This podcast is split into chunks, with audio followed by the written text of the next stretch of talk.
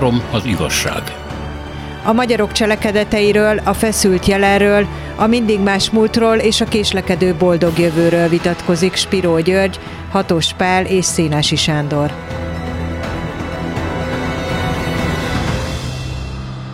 Üdvözlet az uraknak! Arra gondoltam, hogy amikor ennyi baj van a világban, meg válság van, akkor nem ismétlődik-e meg az, amit nekem annak idején Szilágy Jákos barátom mondott, amikor a rendszerváltás volt, hogy figyeld meg, ahogy fölfordulnak a közviszonyok, úgy megromolnak a magánviszonyok is, tehát hogy a válságból, hogy kihat az emberek magánéletére, a házasságára, a párválasztására, fölbomlanak kapcsolatok, újra alakulnak, mert a világ más kereteket teremt. Eh, hogy tehát a közszenvedésekből lehetnek ilyen magánszenvedések is, és akkor fokozottan föl lehet tenni azt a kérdést, amit ő mindig szoktak tenni, ez egy közhely, hogy mire jó a művészet, mire jó az irodalom, és ugye Eszterházi Péternek volt egy válasz erre, hát, hogy segít élni. Ez egy jó válasz, csak én azóta se tudom, hogy ez mit jelent igazán pontosan. Egy idősebb rokonom, aki rengeteg bajjal küzdik, ezt meglátogattam, és láttam, hogy a sorstalanságot olvassa, és azonnal kivettem a kezéből, és azt mondtam, hogy megőrültél, ezt most nem, nem ez kéne, nem mélyíteni kéne a dolgokat, hanem valahogy kikapcsolni, vagy mást, mást a kezedbe venni, vagy filmet nézni, ami segít legalább egy picit föloldódni. Na jó, nem akarom a szót tovább szaporítani, szóval a kérdés az, szerintetek mire jó az irodalom, segít a művészet élni? Hm? Hát a, akinek örömet szerez, annak, annak segít. Tehát én azt gondolom, hogy van egy elsődleges öröm bármiben, amit csinálunk, és akkor érdemes csinálni. Tehát, hogyha olvasok egy könyvet, és bármilyen szinten azt érzem, hogy ez engem kielégít, és ennek a szónak természetesen van egyfajta erotikus, szexuális mellékzöngéje is, tehát elég lesz, beterít, megtellek vele, akkor, akkor ott van az értelem. Én azt gondolom, hogy lehet az irodalomnak, a művészetnek, a filozófiának, és sorolhatjuk tovább mindenféle másodlagos vagy úgynevezett magasabb funkciókat tulajdonítani, és, és sokaknak ez be is jön, de könnyen élethazugságá lesz. Tehát, hogy kiégésé lesz, hogyha valaki nagyon szeretett színdarabokat nézni, és elmegy színikritikusnak. Nem egy színikritikus hallottam, hogy úgy unom már. Ahogy egyébként annak idején az angol tanáromat is így hallottam finoman, nem érzékeltette, úgy unom. Tehát, hogy valami, amit azért csinál, mert, mert, mert belső kötelességévé tette, tehát az én szabályom a gyerekeim felé is, hogy azt csinálják, amiben örömüket lelik.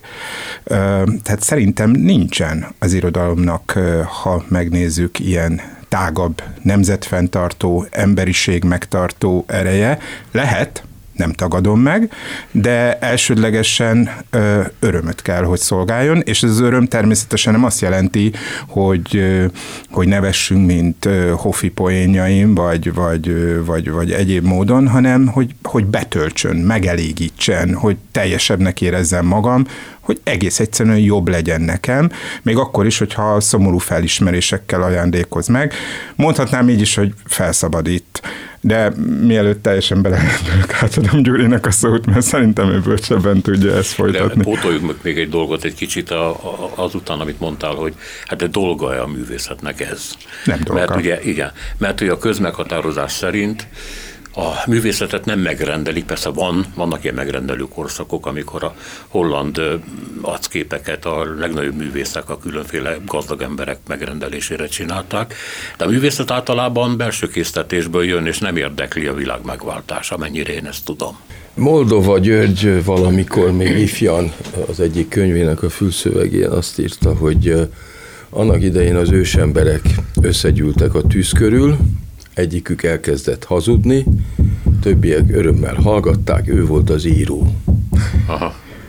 Ez elég jó, mert rávilágít valamire, arra világít rá, hogy az emberiségben mindig vannak olyan egyedek, akik tehetségesen mesélnek, vagy tehetségesen képesek a látványt vonalakká átalakítani, vagyis rajzolnak, meg szobrokat csinálnak, meg ilyen őrületeket csinálnak, és mások pedig ezt örömmel hallgatják, és nézik, és kielégülnek szellemileg, lelkileg.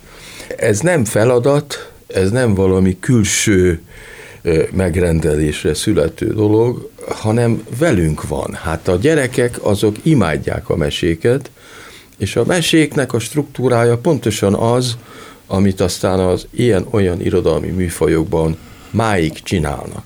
Ez kiíthatatlan, ezt nem lehet kiölni. Mondjuk az iskola, a mi poroszos iskolánk az mindent elkövet, hogy ezt kiölje a gyerekekből, de egyszerűen ez, ez a képesség, ez velünk születik, és az igazi tudást azt a mesék adják át, és hogyha nem mesébe van csomagolva a dolog, hanem valamilyen ideológikus, én nem tudom, hogy milyen műfajba, akkor az nem tud igazán hatni. Na most ezzel a képességünkkel természetesen előbb-utóbb a bonyolultabban szerveződő társadalmakban élnek és visszaélnek. De az igazi mese, az igazi mese marad, tehát itt nincs mese. Említetted a sorstalanságot. Szerintem rosszul tetted, hogy lebeszélted a rokonodat. Az ugyanis jó mese. A mai Magyarországon egyelőre még nem belátható, hogy ez egy igazi ifjúsági regény. Olyan, mint az Mi? egri csillagok. Ifjúsági regény.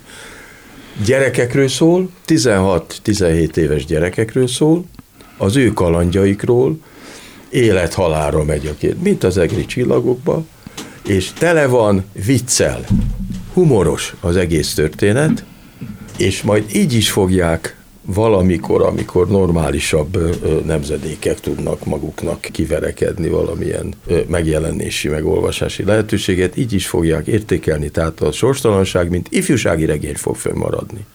Nem mint úgynevezett művészregény, meg nem tudom, hogy micsoda, mert millió hülyeség van, hanem az egy jó történet, alaptörténet, és az meg fog maradni. Na most azon rettentő jól lehet szórakozni. A kérdés az, hogy mit nevezünk szórakozásnak. Kicsit meg is lehet rendülni, de nem elsősorban a megrendítés volt a Kertész Szimirének a, a célja, hanem hogy egy speciális nézőpontból megvilágítani azt, ami történt, és hát ez egy örök történet, hogy az áldozat együttműködik az ő saját megsemmisítésével. Erről szól. Ez egy nagyszerű történet ilyen szempontból, kicsit csavaros, nem annyira csavaros, és a nyelv is megfelelően van hozzá megválasztva. Tehát amíg jó fordítások készülnek a világban, mindenütt fogják olvasni, és amint már a hülyeség kimegy az olvasók fejéből, amit ráoktrojálnak a magyar olvasóra, hogy ez ilyen, olyan, amolyan, így zsidó, úgy magyar ellenes, én nem tudom micsoda, amikor ez megszűnik, akkor ott marad a történet. Na most a történetek megmaradnak, és a történeteket a mai napig körülbelül ugyanolyan struktúrában mesélik egymásnak az emberek, eh, mint eh, tízezer évvel ezelőtt. Te mondtad, Pali, az előbb, hogy amikor megtelsz, akkor tudod, hogy mire jó neked egy könyv, vagy egy film, vagy egy zene, csak hogy mi az, ami örömet okoz egy történetben azt, hogy azonosulni tudsz, annak örülsz, hogy másnak is van hasonló sorsa, és itt tanulni tudtok egymástól, vagy pedig annak örülsz, hogy hogy eh, látsz egy sorsot, és akkor eh, te elhatározhatod, hogy hát ezt én nem akarom megismételni. Tehát, hogy ezt tanulom belőle, mit nem kell az életben elkövetni. Nyilvánvaló, hogyha a harcművészeti iskolába iratkozom be, és az irodalom is egyfajta harcművészet, akkor ilyen nemes szándékokkal felvértezve kezdek egy könyv olvasásába. Engem most nagyon megfogott, amit Gyuri mondott a, a sorstalanságról, pontosan arról, hogy Nyilv, ahogy nyilvánvaló, hogy a sorstalanságnak van egy, van egy egyetemes kontextusa, a holokauszthoz kötődő kontextusa, ahhoz, hogy, hogy Kertész Imre önéletrajzi elemeket is felhasznált ehhez, sőt, ugye bizonyos értelemben ez a saját története, és ez milliók története, és ez a magyarság története, az emberiség története, De ezen túlmenően bármennyire botrányos is, ez egy történet. Egy történet, amivel lehet azonosulni, amelyben meg lehet találni a helyet, és, és amiből bármely megbotránkoztatóan is hangzik, ki lehet szállni ezekből a patetikus, még oly nemes szándékokból font kontextusokból is. És visszatérek a kérdésedre, a megteltség. Tehát három három nevet fogok gyorsan mondani, eh, ahogy a lányaim szokták mondani, egy kicsit flexelek a nevekkel, hencegek, de ezek valódi élmények, Rilke, eh, arhaikus Apollo torzó, a híres zárómondat, változtasd meg élted, eh, és ott van Rilke, az ezoterikus költő, akit eh, grófnők és hercegnők és milliómos feleségek kézről kézre adtak, és kastélyról kastélyra is. Mára elképzelhetetlen kultusza volt, és alig 51 évesen halt meg, és valami a halála is után is egy olyan kultusza volt, hogy ő, ő egyfajta vallás helyetti irodalmi vallást adott a verseiben. Ugye, és a Duino jelégiák, de hát a képek könyve, egyebek is. És engem milyen megragadott egy hát nagyon zavaros életű, de nagy, annál nagyobb hatású irodalom kritikusnak, Paul de Mannak a, az interpretációja, hogy Rilke nagyon is tisztában volt azzal, hogy mit vártak tőle, hogy adjon egyfajta ilyen támaszt, adjon egyfajta ilyen belső hitet, hogy, hogy egyfajta pseudo vallást adjon, és, és hogy, hogy igazából ő lebontja és bemutatja, hogy a nyelv természetében benne rejlik a hazugság, és igazából ezért olyan nehéz morális jelentőséget, erkölcsi tartalmat adni bárminek, hiszen szolgálhat jót és szolgálhat rosszat is ugyanaz a szöveg, gyakorlatilag attól függ, hogy ki és mire használja. Egy másik példám, az pedig az elemi ösztön, a film, amelynek a főszereplője egy írónő. És van is egy párbeszéd ott ugye a, a detektívvel, amikor hogy mi, a, mi az, nem tudom pontosan idézni, író és hogy mivel foglalkozik, hazudok, tehát hogy a hazugsággal. És és akkor valahogy előkerül, hogy ez az egész a forgatókönyvben nem, ilyen, nem akármilyen kontextusra épül, hanem a 18-19. századig nagyon fontos angol költőjére, Coleridge-re, aki az irodalom uh, hivatását úgy határozta meg, hogy suspension of disbelief a hitetlenségem felfüggesztése. Tehát amikor elkezdek olvasni egy történetet, egy könyvet, akkor ott az életben használatos és elengedhetetlen szkepszist, hogy most igazat mondanak-e nekem, átvernek ezt, felfüggesztem és belemerülök. Tehát amikor én elégedettségről, megteltségről, kielégülésről beszélek, akkor arról van szó, hogy mint ahogy így mint ahogy egyébként aztán ugye a felügyelő is beleugrik ebbe a kapcsolatba gyakorlatilag az elemi ösztönben. Így működik az irodalom, szerintem ideálisan. Nekem a szöveg öröme az, ami, ami legelsődleges, ismétlem, nem tagadom, jártam én Cinemihájhoz, olvastam én Juhász Ferencet és ö, Nagy Lászlót, sokfajta patetikus kontextusa lehet az irodalomnak, ö, de engem ismétlem visszatérnék azokra, akik esetleg csak most kapcsolódtak be az adásba, tehát az, amit most Piró György mondott a, a sorstalanságról, hogy az egy ifjúsági regényként fog örök életre vergődni. Ez akármilyen provokatív és megbotránkoztató, pontosan visszaadja azt a fajta primér, primitív jelentőségét egy szövegnek, ami miatt azt igazából is elsődlegesen magunkének érezhetjük. Lehetséges az, mint hogy én meg visszatérnék a legeslegelső kérdésem. Lehetséges az, hogy most valaki mondjuk rosszul szánalmasan érzi magát ebben a világban. Gyűlöli, mert egy jobb világból jön, a fiatalok meg azért, mert látják, hogy hát a jövő nem fényes, hanem inkább sötétlik, és azt mondja, hogy hát az, életem, a személyes életem se jó, keresek magamnak valamit. Író úr, mit olvassak, hogy az én lelkemnek jobb legyen? Vagy milyen filmet nézzek meg? Hogy tudom én magamat kicsit fölhúzni, földobni? Ez nem egy érvényes kérdés? Természetesen abból indulsz ki, hogy az emberek igénylik a művészetet. amiről beszéltem, hogy ezzel szület... igénylik. igen, na most Magyarországon a segítséget nehezen kapják meg, de ez vissza kell mennem egy picikét az időbe. Az, hogy mennyire igénylik az emberek a művészetet, az kiderül abból, amikor tiszta kapitalista viszonyok vannak véletlenül, átmenetileg valahol, és kiderül, hogy mi az, amiért fizetnek, és mi az, amiért nem fizetnek. Na most Shakespeare, aki a legnagyobb ponyvaszerző volt a világon, drámában, érte hihetetlen összegeket fizettek. Az akkori angol színházban mindenki milliárdos volt, aki játszott és aki írt a színháznak. Tíz színház volt összesen ugye Londonban, és összesen 120 színész, és ezek őrületes vagyonokat kerestek. Én egyszer átszámoltam, hogy mennyit, és évi 12-15 millió dollárnak megfelelő összeget kerestek az illetők. Shakespeare még többet, mert ő írt is. Ez őrületesen jól fizető pálya. Ha tiszta kapitalista viszonyok között üzemelhet valami, aminek az infrastruktúrája olcsó, ugyanis nem világítottak, nem fűtöttek, tehát mindaz, ami megdrágítja nekünk például a színházat, az ott nem működött, ott a tiszta művészetet fizették meg. Na most a művészetet egyáltalán nem művészetnek fogták fel, hanem szórakoztató iparnak. És a Shakespeare-nek egyáltalán nem volt író, író tudata, a Ben Johnsonnak, az ő felfedezettjének, aki fiatalabb volt nála, neki már író tudata volt, el is szúrta a darabjait. De a Shakespeare még iparos volt. Na most, aki iparosként műveli azt, amit művel, és megél az úgynevezett művészetből, vagy hát az iparból, a képzőművészeti vagy egyéb ipar, az megmondhatja, hogy erre valódi kereslet van az emberiségben. Na most nálunk az a probléma, akik ugye a művészeti szemléletünket a németektől vettük át, szinte kizárólag.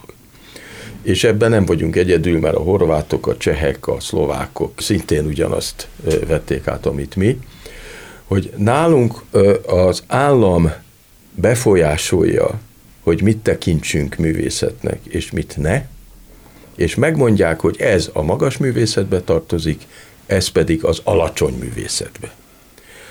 Az angol szászok ezt nem mondják, hanem azt mondják, hogy hát művészet az, amit megfizetnek. És kizárólag ez a mérce. Azon kívül van egy szűk réteg, amelyik ottan eszéket írogat a művészetről, meg mindenféle, de ez a piaci működés nem befolyásolja. Na most természetesen, amikor a piaci működés az egész világon szinte kizárólagossá válik, akkor az egyes már kialakult nemzeti művészetek, azok ideológiai és nemzeti alapon védik magukat, és nálunk az iskolába is megszabják, hogy mit tekintsünk művészetnek, és mi az, ami szemét. Na most ez a szemét, ez a ponyva, ez túlnyomó Magyarországon is, mindenütt a világon, és az, hogy ponyva azt jelenti, hogy népszerű. Tehát kirakják, még ma is lehet látni nyugat-európai nagyvárosokban ilyen, hogy ponyvára teszik ki a könyveket, meg ezeket a mindenféle gyanús művészeti termékeket, ugyanis nem fizetnek helypénzt, és hogyha jön a hatóság, hogy kéri a helypénzt, akkor fölrántják a ponyvát, a vállukra emelik, és az egészen elfutnak. Ez mai napig így van. Így, így volt Magyarországon. Innen van a név. Na most a ponyva kifejezés rendkívül megtévesztő, mert azt jelenti, hogy értéktelen, holott Shakespeare nem értéktelen. A népszerű művészet egyáltalán nem értéktelen, Hollywood az a mai ponyva, és hoztál egy jó példát, de hát a keresztapa az nem ö, sorolandó a művészet körébe? Na most én ezt a magas művészet és alacsony művészet kategóriát mindig ösztönösen furtam, és amióta egy kicsit jobban megismertem a történetet, azóta még inkább, hogy ez nevetséges. Rejtő annak idején egy 19 éves koromban azzal tűntem föl a bölcsészkaron, hogy fölálltam egy tolnai órán, ő tartotta a bevezetés a, a, az irodalom történetbe című tantárgyat, és fölálltam, és azt állítottam, hogy Rejtő ugyanolyan nagy író, mint Thomas Mann, mire Tolnai, akinek nem volt témája, és már befejezte Federico Garcia Lorkáról az előadás, nagyon megörült, alig voltunk a teremben. Mi csak azért voltunk kollégisták, mert hát ugye délután volt, és vacsoráig nem akartunk már hazamenni a koleszba. A következő órán 200 ember hemzsegett, a jogi kara volt, és dolgozatok születtek ellenem. Rengeteg, hogy micsoda állat, hogy kerül ez a bölcsészkara, meg izé. Tolnai boldog volt, izé, megoldottam neki néhány óráját, és így emlékeztek rám, hogy az a szemüveges szakállas hülye, akinek a rejtő nagyíró. Na most azóta történt egy változás, akkor még olvastak az emberek rejtőt. Rejtő nehéz lett. Nyelvileg nehéz. Én próbálkoztam vele az egyetemen, és már nem bírták elolvasni, nem értik. Bonyolult, túl intellektuális, és rejtő átcsúszott a magas irodalomba. Azt a... Nagyon érdekes a jelenség, és egy csomó ilyen csúszkálás létezik, ahogy a Shakespeare átcsúszott a magas művészetbe, pedig hát Isten lássa lelkemet, nem akarta. Én ismerem őt annyira, hogy nem akart magas irodalom lenni. De ott nem is volt ilyen, akkor még. Eh, nem akarom, hogy belekezdjetek egy újabb körbe, mert nem sokára jönnek a hírek, csak föltennék akkor előtte még ezt az egy percet kihasználva néhány kérdést, amit amit a második részben föltennék, hogy tudnélik annak alapján, amit mondtál, ez a belső indítatás igazából nem számít, vagy az író, ha csak belső indítatásból és nem piacra termel, amiben semmi rossz nincs önmagában, akkor számít arra, hogy tulajdonképpen vagy el kell a piacon, vagy nem kell el. A másik pedig, hogy e, ennek nyomán, amit mondtál, nagyon sokat kell beszélnünk az úgynevezett tömegirodalomról. Egyszerűen azért, mert az emberek nagy része ezt fogyasztja, és nekem van egy olyan tapasztalatom ezzel szemben, hogy amikor nagyon nehéz órában megpróbáltam jól megcsinálta profi Z-kategóriás filmeket nézni, akkor fizikailag éreztem, hogy leveszi rólam a terhet egy fél órára. És fizikailag az én szívem jobb állapotban volt, mint előtte, meg utána, mert persze aztán minden visszajön. Három az igazság. Hatos Pállal és Piro Györgyel arról beszélgetünk, hogy mire jó az irodalom, a művészet, segíte, ápol-e, eltakar-e, stb. stb. E, szóval ott tartottunk, hogy belső indítás, mert azt mondtad, hogy e, Shakespeare a piacra tervelt, nagyon jól ismerte a saját közösségét, tudta, mi kell tenni, nem volt művész vagy írói tudata, de hát soknak van és mondjuk Vahorn András azt mondja, hogy ő belső indítatásból fest, ennek következtében őt nem szabad támogatni a közösségnek, az államnak, a kormánynak, mert micsoda pofátlanság ez, hiszen ő nem akar fizetni művekkel. Aki viszont a közönségnek, a nemzetnek, a nem tudom minek termel, hát azt tessék támogatni. Szóval itt két külön kategória van. Hm? Igen. A népszerűségről még van egy nagyon jelentős krimiszerző, az egyik legjobb krimiszerző, aki nem akart más, csak krimiket írni. És nagyon jó krimiket írt. Dostoyevsky a neve. Abszolút azokat az eszközöket használta, amelyeket a francia és a, a, a, az angol népszerű, populáris akkori regényirodalom kínált, csak egy kicsit átalakította, mert tehetséges volt. Tehát nem árt, hogyha az illető akár van külső igény rá, akár csak a belső igény működik benne, tehetséges. Vahon tehetséges, hát annak idején igazán rajongója voltam a bizottság együttesnek, és az egyik darabon végén tudom, fel is léptettem a, az egyik számokat, úgyhogy és a Nemzetiben játszották el 82-ben, tehát nem akármikor. Előbb, mint ahogy a Bódi. Tehát a Vahornal minden rendben van, és egyébként, hogyha ő nem akar művészettel fizetni, akkor ne fizessen, hát nem kötelező. Mondok egy másik nevet, aztán átadom a Palinak a szót. Michelangelo. Ott van az a Sixtus kápolna. Hát mondjuk ma megnézi az ember, akkor ilyen borzasztó, éles színekkel kipingált, hát ilyen kifestőkönyv egy képregény tulajdonképpen, mint ahogy az egész Ajaj, keresztény igen. képzőművészet az évezredek során, mint képregény működött. Van olyan templom, olasz templom, ahol a Biblia van képregényszerűen megcsinálva. Hát ez a norma. A 13. Hát században. a Biblia paupérium, hát tehát a szegények Bibliája, a vizualitás, igen. És hát máig létezik a képregény műfaja. Nem lehet azt mondani, hogy ne populáris műfaj lenne. Azért fizették annak idején a Michelangelo-t, meg, meg másokat is, a pápák, hogy magyarázzák meg az írás tudatlanoknak képben, hogy mi a történet. A Shakespeare is írástudatlanoknak csinálta nagy részt a műveit, nem tudtak írni, olvasni, de a színházi szöveget azt értették. Na most nem volt populáris művészet, amit csinált, ami kellett, dehogy nem. Na most ma úgy nézem, miután már nincs meg az eredeti, csak a másolata van azon a helyen, hogy hát ez azért nagyon csiricsári. Szóval az én ízlésemnek ez, ez, ez, ez nagy, túlságosan populáris. róla, és előtűntek a régi színek. Így van, de hát sajnos ezzel megsemmisítették az eredeti művet. Én azt is láttam, és az se tetszett, meg kell mondanom, de hát én, én egy ilyen nagy, túlságosan finom ízlésű ember vagyok. Hát azért, ahogy Isten újja meg az Ádám így közelednek, és ahogy Ádám élet, na mindegy, jó, igen, hatos pár. Hát szerintem ez egy nagyon őszinte beismerése annak, amit mindenki tud. Tehát, hogy darab nem létezik néző nélkül, és könyv nem létezik olvasó nélkül.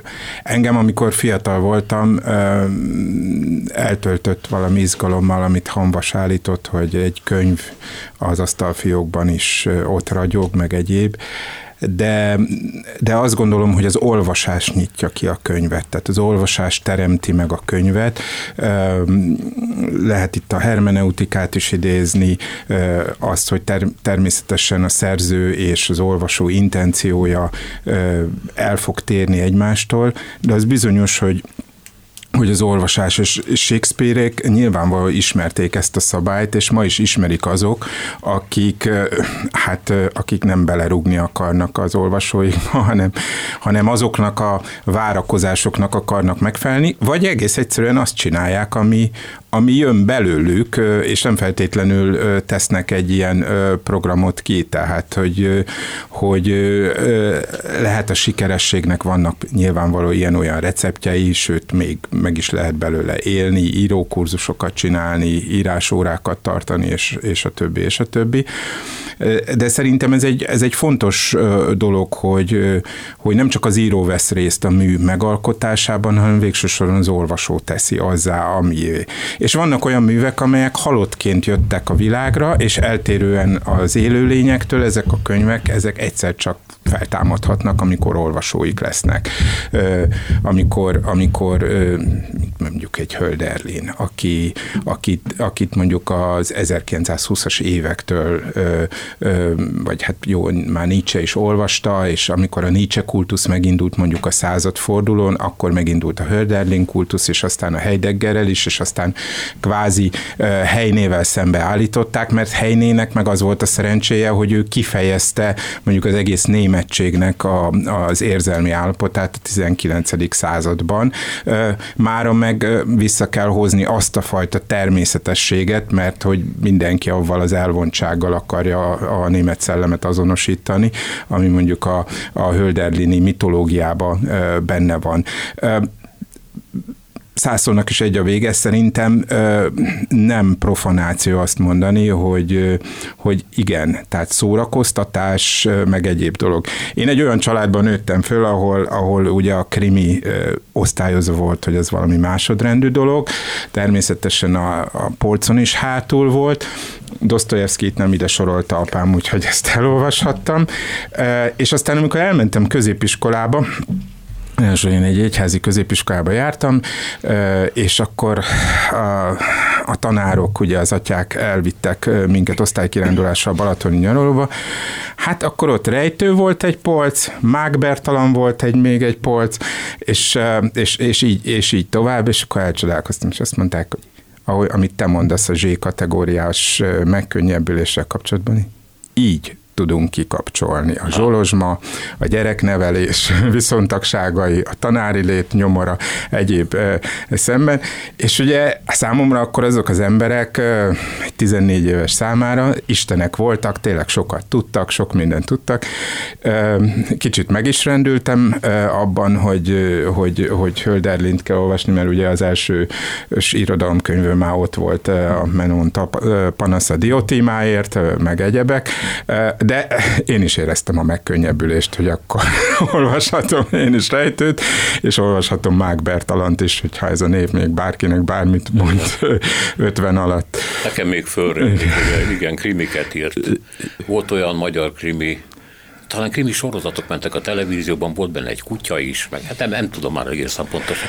Azt akarom mondani, hogy, hogy most kicsit meg vagyok zavarodva azután, amit az első részben Gyuri mondott a tömegkultúráról, mert az volt a mély meggyőződésem, hogy te ezt úgy, ahogy van, egy hazugság halmaznak tartod, ami az embereket megrontja, elcsábítja, félrevezeti, elbutítja, kikapcsolja, ahelyett, hogy bekapcsolna a világba.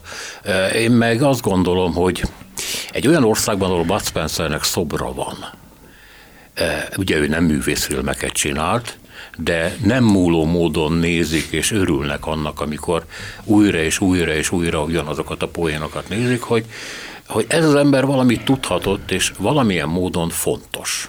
Mert hogy annyi embernek kell.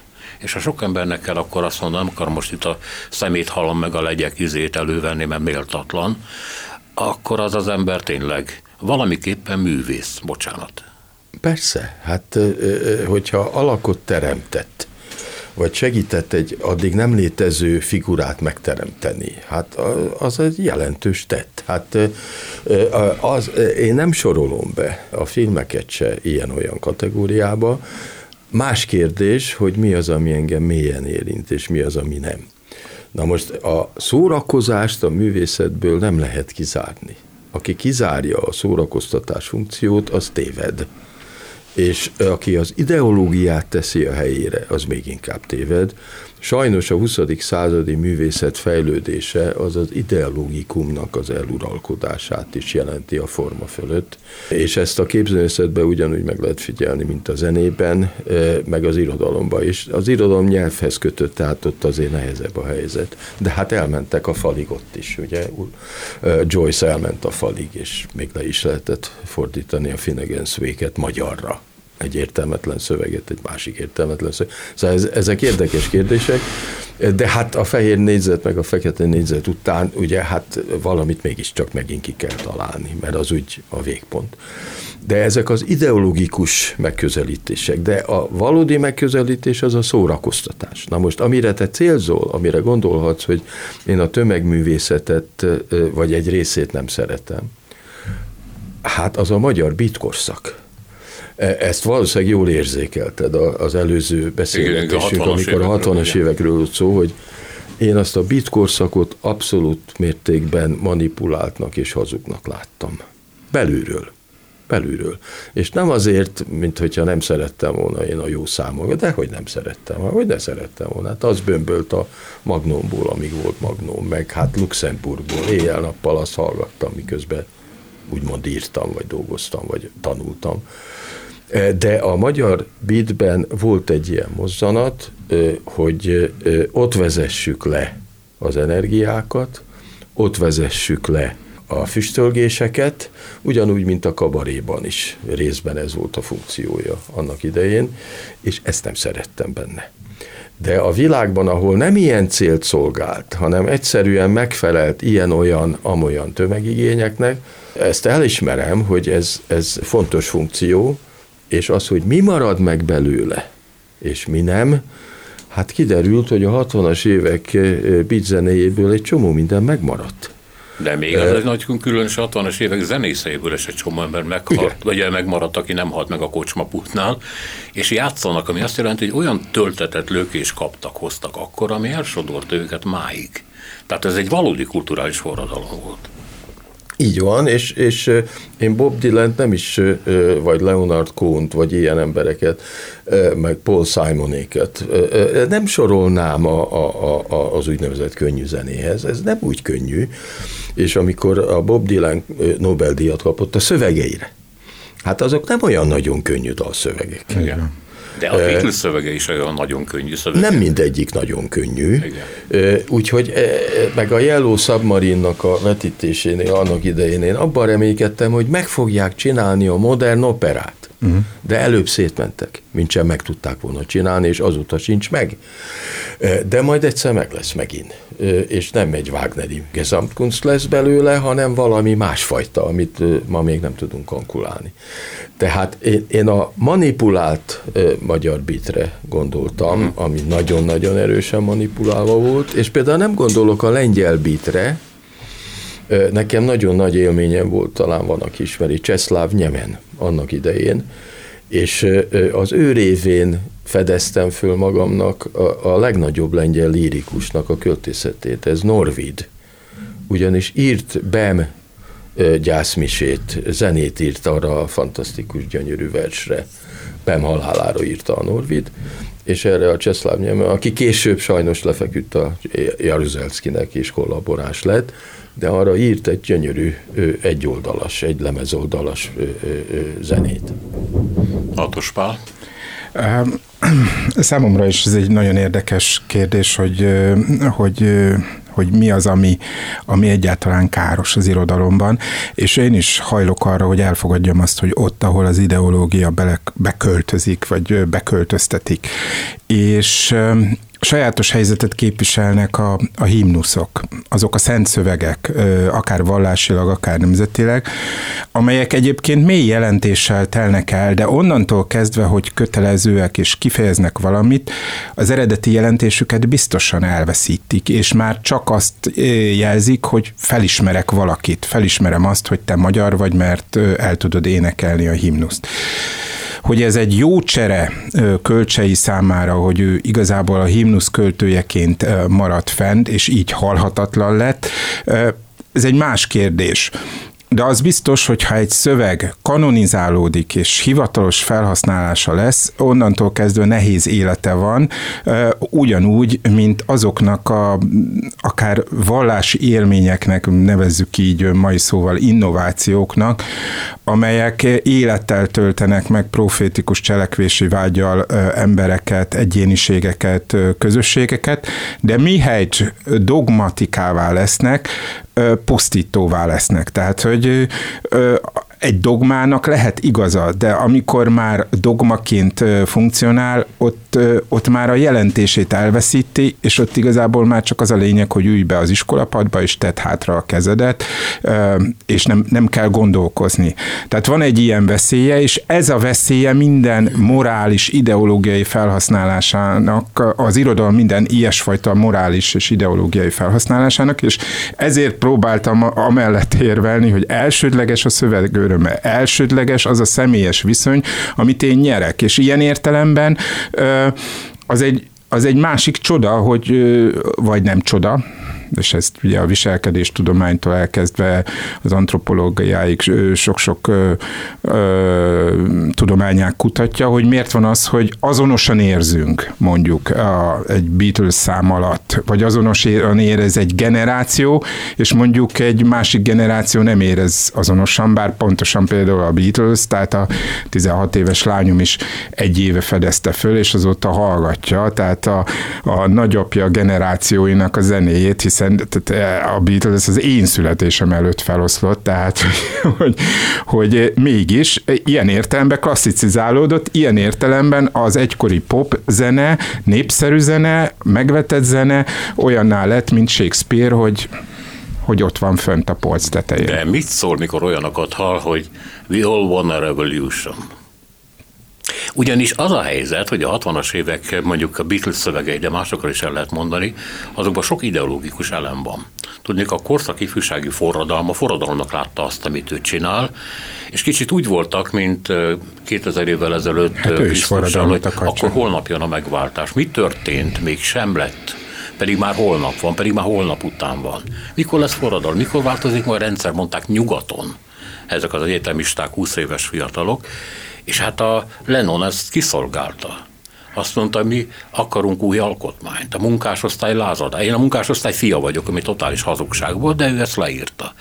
Szóval, és mégis a te lányod, amikor ezt hallgatja, akkor ezt érti, Érti, mert pontosan az angol tanulmányai közepette kezdte meg. Én senkit nem beszélnék le, aki 16 éves és forradalmi, nem, mert, mert sokkal jobban néz ki a 16 éves forradal már esztétikailag is, mint a 46 éves.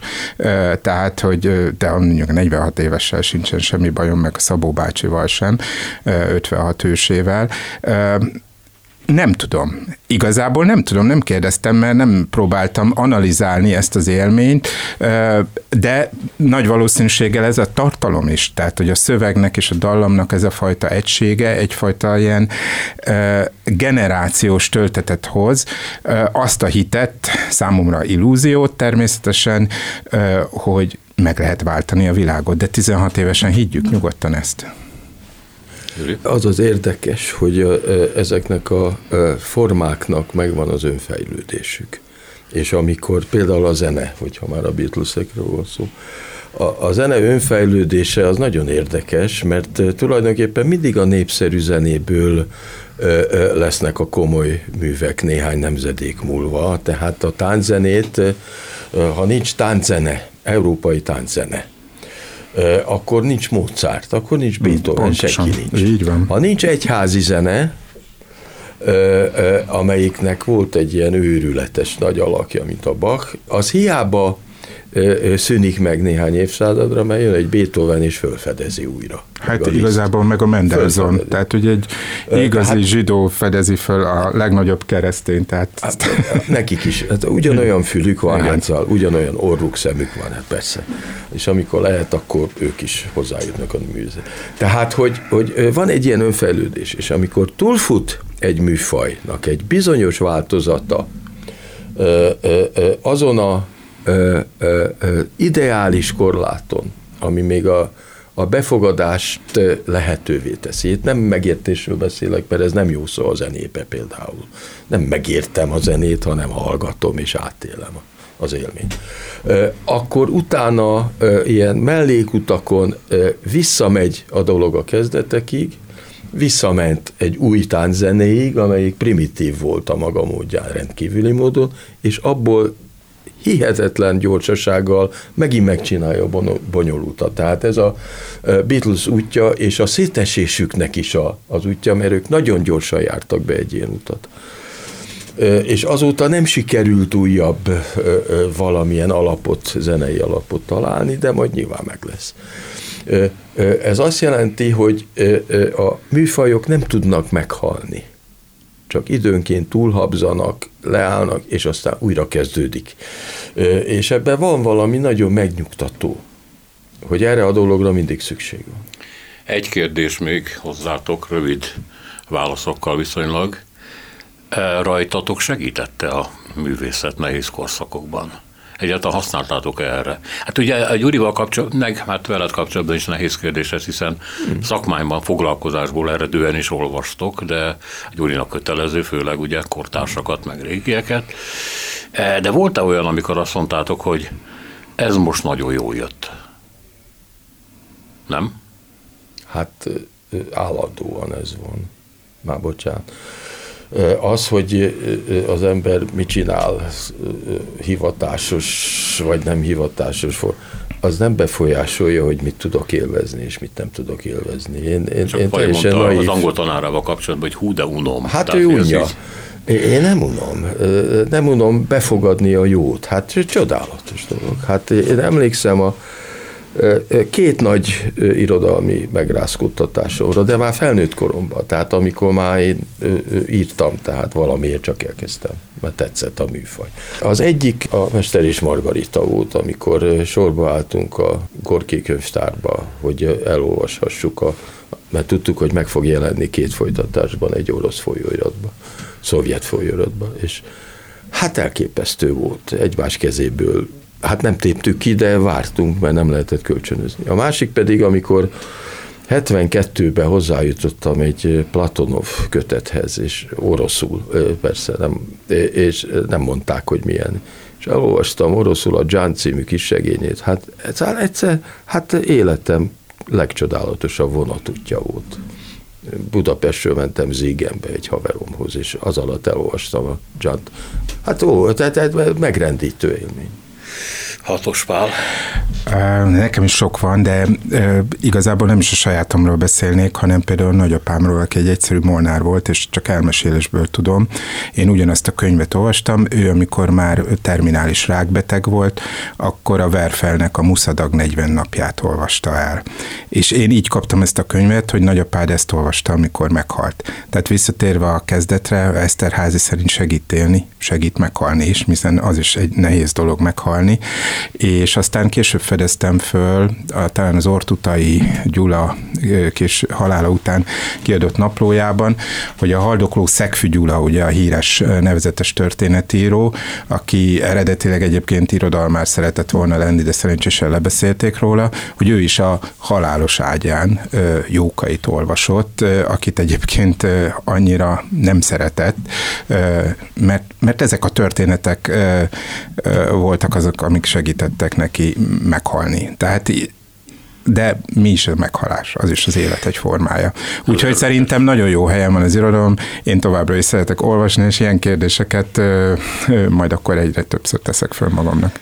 Ez érdekes, Nádasdi Ádámot kérdeztem, amikor megcsinálta a Dante isteni színjátékának a korszerű fordítását, hogy, hogy mit látott benne, és azt mondta, hogy segít meghalni.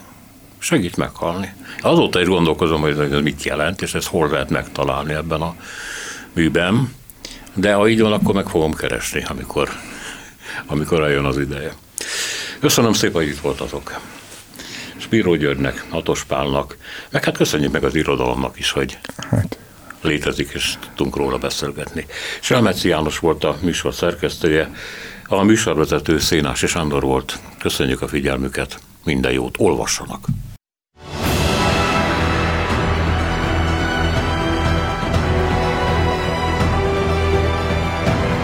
Három az igazság. Szénás és Ándor műsorát hallották.